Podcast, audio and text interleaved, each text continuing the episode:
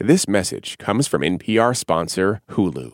Don't miss the new docuseries Black Twitter: A People's History. From memes to movements, see how this powerful online community shapes culture and society. Black Twitter: A People's History premieres May 9th, streaming on Hulu. Okay, Anna, you rode your bike into the studio today, into the building. You're very athletic, right? I know, no, because you're a runner. Right? That is true. Okay. There is a distinction between athletic, though, I think, and active. Yes. But I was the kid who got picked last in school every single time. Also, there's an element of skill involved in athletics. There's an element of skill involved in athletics that I think is difficult to achieve if you're naturally born horrible at them. And why are we talking about athletics today a music show? On a music show, because you would be surprised, Felix, or maybe you're not, but perhaps others would be surprised about how connected they are, music and sports. And they both involve discipline. They both involve focus. And you have to spend a lot of time practicing to achieve successes and meet your goals. And you have to be a person who is inclined to not get distracted by other things. Which leads us to our guest this week.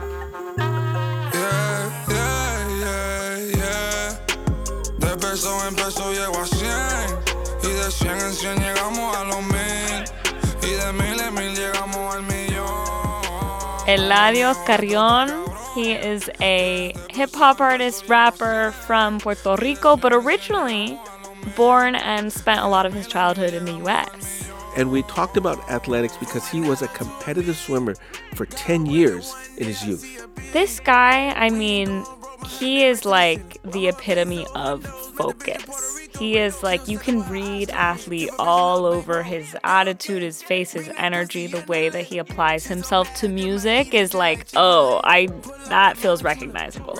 And our show this week is about that focus of being an artist, that focus that it takes to be an athlete.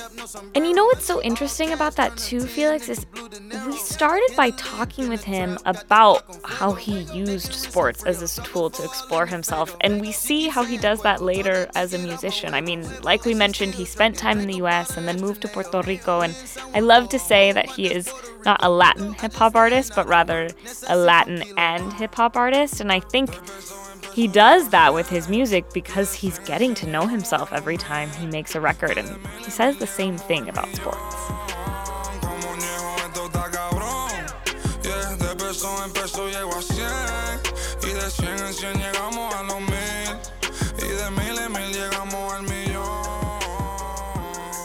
Team sports are fun, but I encourage everyone to do solo sports because solo sports are really important to really get to know yourself, because it's not the same telling yourself, okay, my goal this year is to win a championship this year with my team, because anything can happen. Another player can get injured or whatever, but swimming, golf, track and field, all those sports that are individual sports, it's all about you. It's you against the watch. So that's why I loved it so much too. It's very important to challenge yourself, and individual sports really give you a chance to challenge yourself, you know, help you reach new heights. I'm so glad you said that because I'm a fencing dad. My two sons were fencers, okay? And the oldest one fenced competitively all the way into college. So I was a team sport kid when I was a kid, certainly not as an adult, right? But one of the things I learned about watching them grow up through fencing was that the other part was like how to lose and what you learn from that. Yeah, exactly. And, right? Because in losing, you will find the trick or what you need to do to win. People don't see it that way. Like people say, I lost. No, but in that loss, you just got to dig deep into it. You're going to find the answer because of how you lost, and you're going to win next time. You know, if you lose like 3 times in a row and then something's wrong with you, you got to step your game up. See, what I found super interesting about everything you just said is you were like, with team sports, anything can happen. But like, in any sport, anything can happen. Like, do you feel like... Yeah, but like when it's individual sports, you have more control of the outcome. Because if you're a runner, if you're a swimmer, when you walk into that pool, onto that diving block, you know what you're going to do already because you trained for that. Like, you know if you slacked, you know if you did a good job in training, because you at that, when you're an elite athlete, you know your body already.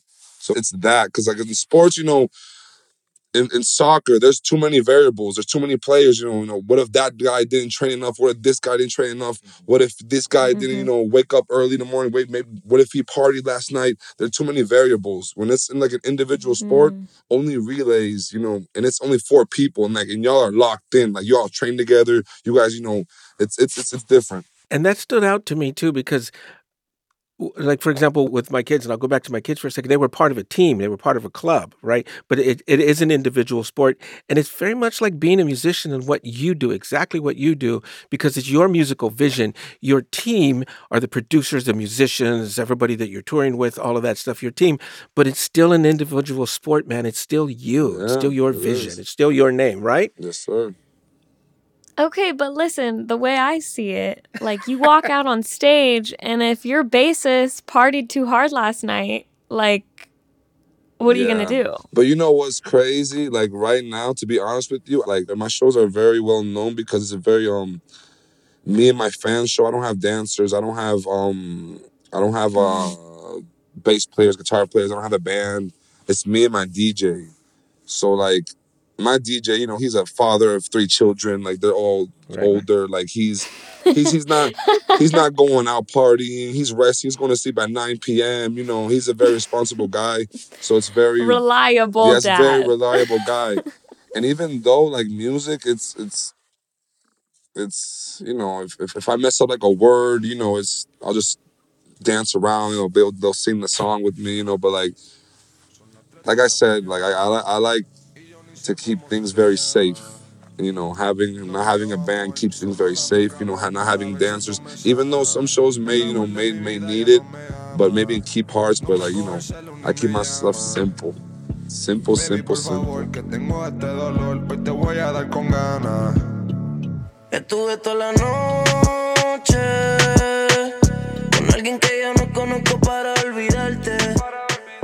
Not every dad is reliable. You should see how Felix parties. Oh, are you kidding?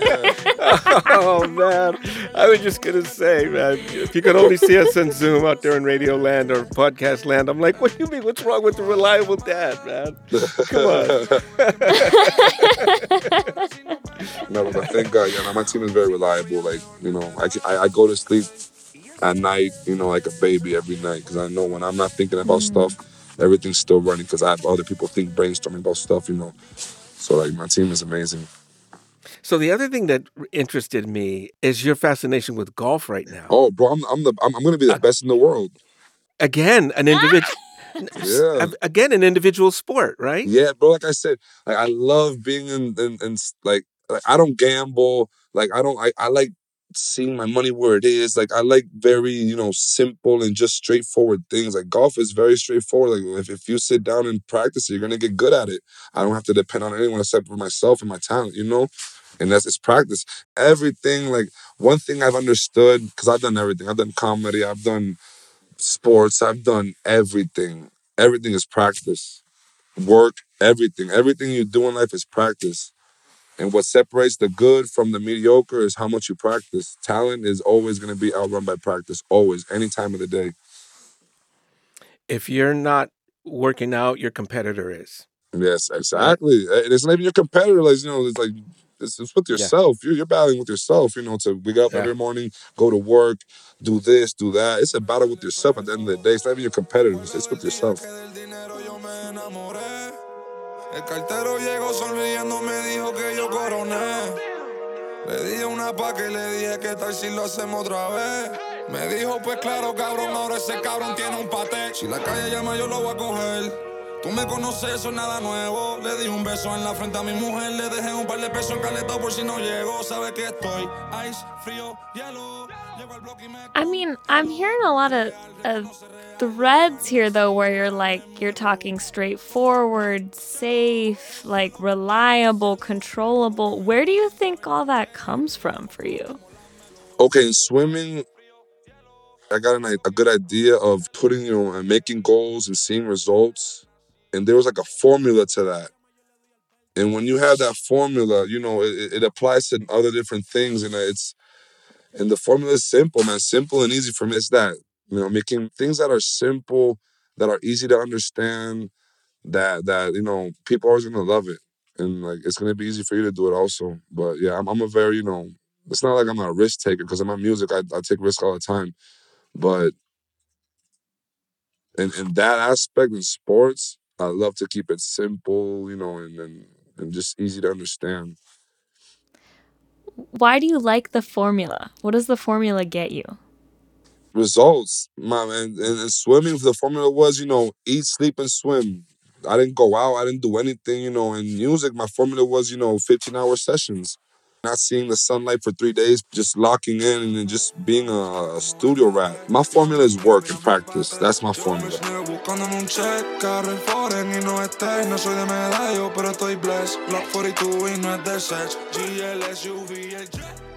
Let's go back a little bit. And when did you make that transition and be able to apply your formula and your discipline and your focus to making music? Because you must have been listening to music as an athlete, right? As a swimmer. Yeah. Maybe getting psyched up, you know, putting stuff on, your headphones or whatever. Like, when did you make that transition? What was that like? And how did you do it from listening and then apply that same discipline and goal setting to making music? I really didn't even, like, notice it, because it was already, like, a mindset that I already had. Yeah. Like, it's already, like, it's a chip inside my head. Like, you know, like, okay, I want to be the best at this. What do I have to do? Okay, how do I get there? How do I get there? Where am I standing at right now? Okay, it's there? Okay, let's go there. So that's that part, you know, the brainstorming, the planning, the organization, all that just transferred to everything I did in life. Everything, after swimming. Because I retired at a very young age. Like, I was 18, probably 19 when I stopped, you know, taking it seriously. But probably didn't see a lot of money off of it, but it really gave me something better than money. You moved around a lot as a kid, right? Yeah, I moved. I've been in, like, probably 5 states, maybe. Were you swimming during all of that? Actually, no. I did all the other sports as a kid. You know, I played baseball. I did, you know, basketball, football, soccer. I did every sport known to man. And right when my dad was retiring from the Army, we were in Alaska, and maybe, like, the last 2 months we were there, I picked up swimming. So, but it was a good thing, because it's not like I was doing football, and, like, when we were to move to Puerto Rico, there weren't going to be any football programs. Like, in Puerto Rico, there were a bunch of swimming teams. It's an island, so it was perfect. So, like, when I left Alaska, I came to Puerto Rico, and, like, I was blessed to finding a really good team, like, off the back, a team from Humacao. I had an amazing coach from the get-go, and it was just uphill from there. Like, I started swimming when I was, like, 9, and I was already on my first on the national team when I was, like, 12, probably. Before you moved to Puerto Rico, like you said, you've been moved all over the country. Was your family able to keep a Puerto Rican culture going in the home? So that how different did it feel to live it on the island once you were there? No, it was, you know, I was never prepared for it, because I never thought my dad was going to retire that soon. I was 10, you know, I was like, one day we're leaving. So I didn't really know that much Spanish, because on base, there was, like, even though, like, the Latino kids, like, their parents didn't even teach them Spanish that much. They didn't know that much Spanish, so we would speak in English. But the culture was always there. My mom, you know, the food. They would always, to see the boxing fights, we would see the boxing fights at our parents' house. They would always come over, the other Puerto Rican families. You see the Tito fights, to see the Ruiz fights, all of them. So, no, I always got, like, a very good grasp of what the Puerto Rican culture was. So it was very easy for me to fall in love with it. So what was going on musically when you arrived in Puerto Rico? I would just, doing the math, it was probably, reggaeton was probably exploding. Yeah, right, bro. There, like, right? That Yankee just, that was 2005, bro. I came to NPR in 2007. That was after Gasolina hit. We seen they were popping. Hector y Tito, that was popping too. Like, they had popped already. And reggaeton was at its peak right there, 2007. But I really never had, you know, plans of doing music. I just enjoyed the music. I remember really having a mad respect for, you know, for Hector the Father, because he had a song with Jay-Z. And for me, like, not knowing Spanish, you know, seeing him do something, I was like, okay, that's crazy. We see him there. When this song, when they did this song with 50 Cent, that was really big for me too. Because at that time, I was actually, you know, learning how to speak the language. So those songs, you know, helped me out to speak the language. And I'm seeing soap operas too, it helped me out. And more because, like, at that time, like, they were, like, really explicit. I would sing stuff, and I would not know what it was, like, it was. And my mom would tell me, hey, yo, don't be saying that stuff over here. We have don't be saying that. We have people here. Don't be singing that stuff. So you're saying this, and this, and that. It's like, oh, snap, I'm sorry, Mom.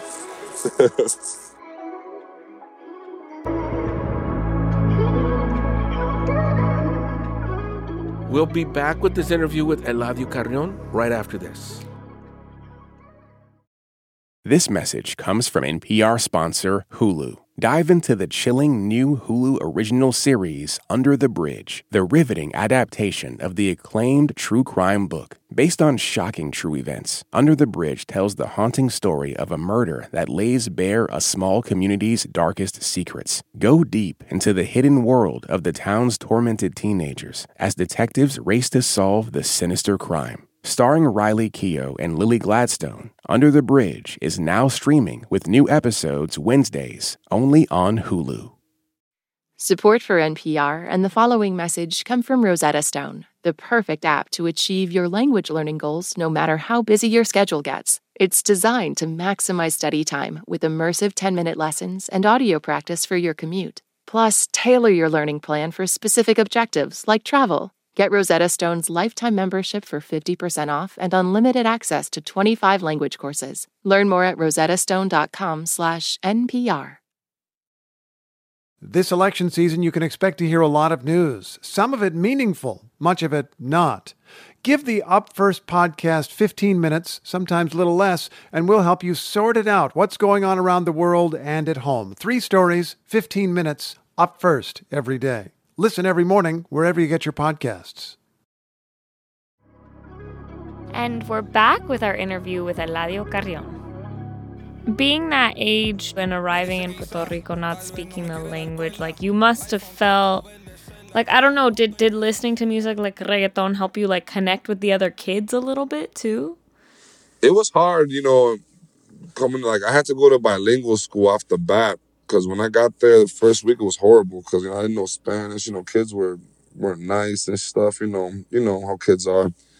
But I think the thing that really, really got me into making friends and stuff was the fact that I really didn't care. I would speak Spanish, like, how I would speak. And, like, and it helped me because they would, you know, correct me. Like, the people who don't speak fluent Spanish and live in Puerto Rico is because they're scared to speak it, you know? Because if you speak it, even if it's wrong, they'll little by little, you know, correct you, and you'll learn little by little. When you arrived in Puerto Rico, what did you arrive with? What were you listening to on the mainland? Because you said the reggaeton was popping, but what had you been growing up with, and what was on your playlist? I was on Eminem, 50, who else was I listening to? Maybe I was, you know, Fabulous, all them. I was a very hip hop head, mama. I was on Biggie, Tupac, Nas, all that, because my sisters, they're 10 years older than me. So, like, I was hearing what, you know, what was popping at that time, plus the music they like, you know, Mobb Deep, all those, you know, hip hop. So I was coming on that, but I did also appreciate reggaeton music because I would come to Puerto Rico every, you know, once in a couple years. And there was what's it called? A channel in Puerto Rico called VideoMax. It's like an MTV that they would put, like, all the new music and stuff like that. And I would listen to it, you know, and I would catch a vibe. Quieres Coco Chanel, Louis V. Bottega. Yeah, la puse en 69, no la mega. Ese culo tan lindo y tú con novio, baby, eso no pega, baby, eso no pega. Chingamos con mi prenda puesta que... Fast forward to when it came time for you to start really working with and making your own music, what was going through your head as you were thinking, like, okay, I grew up and I had some of this hip-hop in my life, I had some reggaeton in my life. Like, what made you go in the direction you went in? I think my background musically is, like, it really gave me an edge up on the, like, from the other rappers, because, like, I really grew up listening to the same things they did. Plus, I have a crazy hip-hop background. Plus, you know, in my house, they would listen to everything, all types of music, you know, rock, this and that. I have a very musically rich background when it comes to what I used to consume as a kid. So when I came into music, I came into, you know, with a different approach. Because when, like, unconsciously, when you listen to so, like, much music from, like, I listen to everything. I know punk rock, I know screamo, everything. Every type of genre you can imagine, I know at least a little bit maybe. But I think that really gave me the edge, because when you come into the booth with, like, unconsciously with that much information musically, you know, it helps, you know, find different flows, different cadences, different, you know, ways how to say stuff, you know, different punchlines. So that really helped me a lot. You know, it's interesting to me because Felix and I interviewed an artist. I don't know if you've heard of him. He's called Sema Funk. We interviewed him a few months ago now, and he's one of the few artists that I think is kind of doing what you're doing, but in a different way. He does, like, Cuban, like, Afro-Cuban beats mixed with American hip-hop, and does this really interesting kind of, like, exploring both parts of his lineage, both parts of his blackness through kind of blending these two different genres. And I feel as though, in many ways, what you do is similar. Like, your build is kind of like Latin hip-hop, but to me, you're really, like, doing Latin and hip-hop. Hip-hop, exactly. I wonder if that's something you feel. Yeah, like, do you feel like you're representing two lineages in doing that? Yeah. Like even when trap, I never really wanted to be in music until, you know, trap music started booming in Puerto Rico, because I said, okay, here I could do something, because that's my stronghold. But at the end of the day, you know, I love doing music, because before I would only do trap music, but I have my reggaetons, I have my dance halls. Like, little by little, I would recognize how at the end of the day, it's just music and how to represent the best way you can represent your culture. I think I've been, you know, demonstrating that the past few years. You know, I could do a trap album, but in the trap album, there's going to be at least, you know, maybe two songs that are like Afrobeat, reggaeton, not let people forget that we're Puerto Rican. Ever since I started music, I always wanted to, you know, to build a bridge between, you know, the Latino community and the American community. Like, I really wanted to build that bridge. That's why my last album, you see that the song with 50, with Wayne, with Future. Like, I'm always going to be trying to do featurings with, you know, with American artists, but the right way. So, you know, people will keep on doing it, and, like, we'll keep on building that bridge between us. Because at the end of the day, you know, Puerto Ricans are very, very present in hip-hop. Very, very present in the beginnings and the everything. So it's our duty to keep that alive.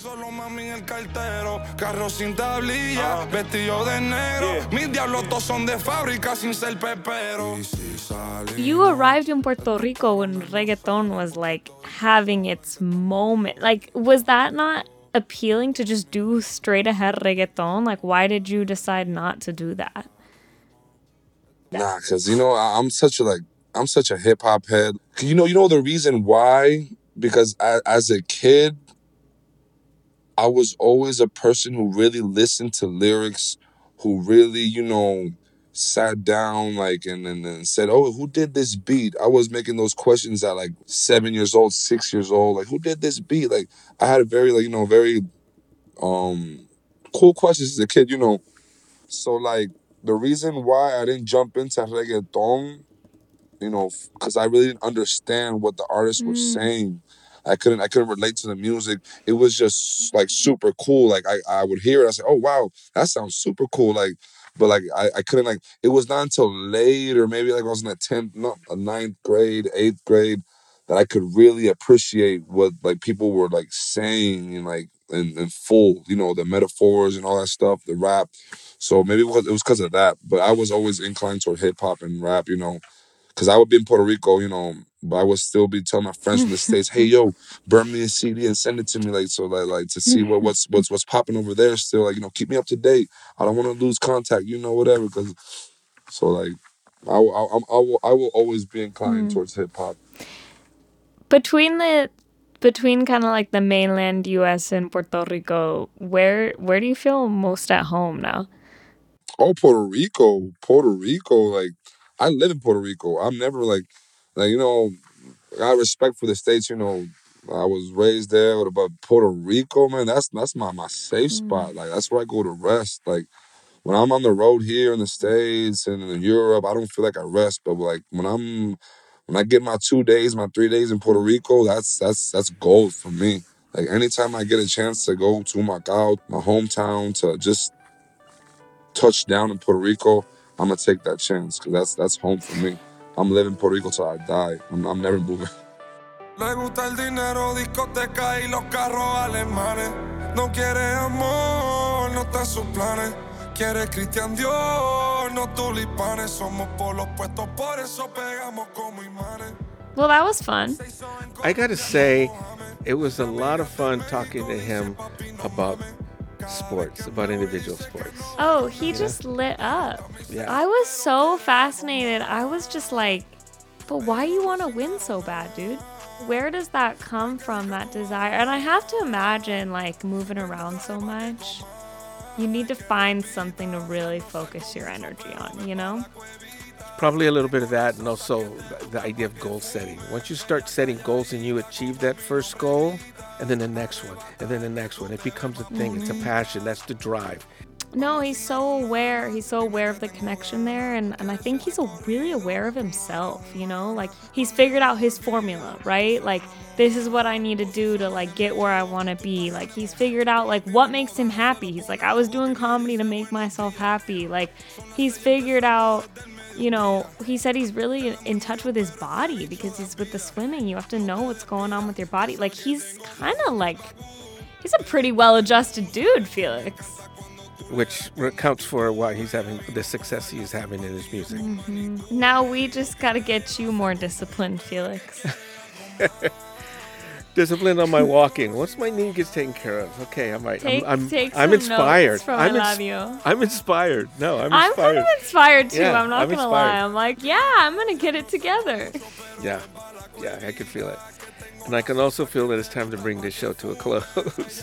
You have been listening to Alt.Latino from NPR Music. Our editor is Hazel Cills, and the woman who keeps things on track is Grace Chung.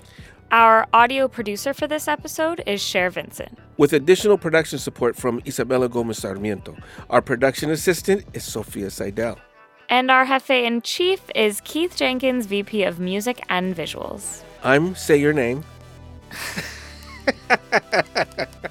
I'm Felix Contreras. That's what it says here on the script. And I'm Anamaria Sayre. I know. I'm looking at it. That wasn't what that... I didn't need an explanation. That was me giving you you're stupid look.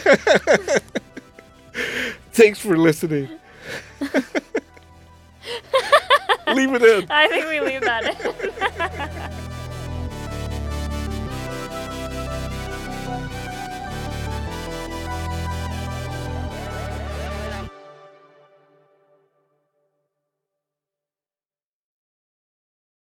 This message comes from NPR sponsor Vuori, a new perspective on performance apparel. Clothing designed with premium fabrics, built to move in, styled for life. For 20% off your first purchase, go to vuori.com/NPR. This message comes from NPR sponsor Charles Schwab with their original podcast, Choiceology. Choiceology is a show about the psychology and economics behind people's decisions. Download the latest episode and subscribe at schwab.com/podcast. All that sitting and swiping, your body is adapting to your technology. Learn how and what you can do about it. I really felt like the cloud in my brain kind of dissipated. Once I started realizing what a difference these little breaks were making, there's no turning back for me. Take NPR's Body Electric Challenge. Listen to the series wherever you get your podcasts.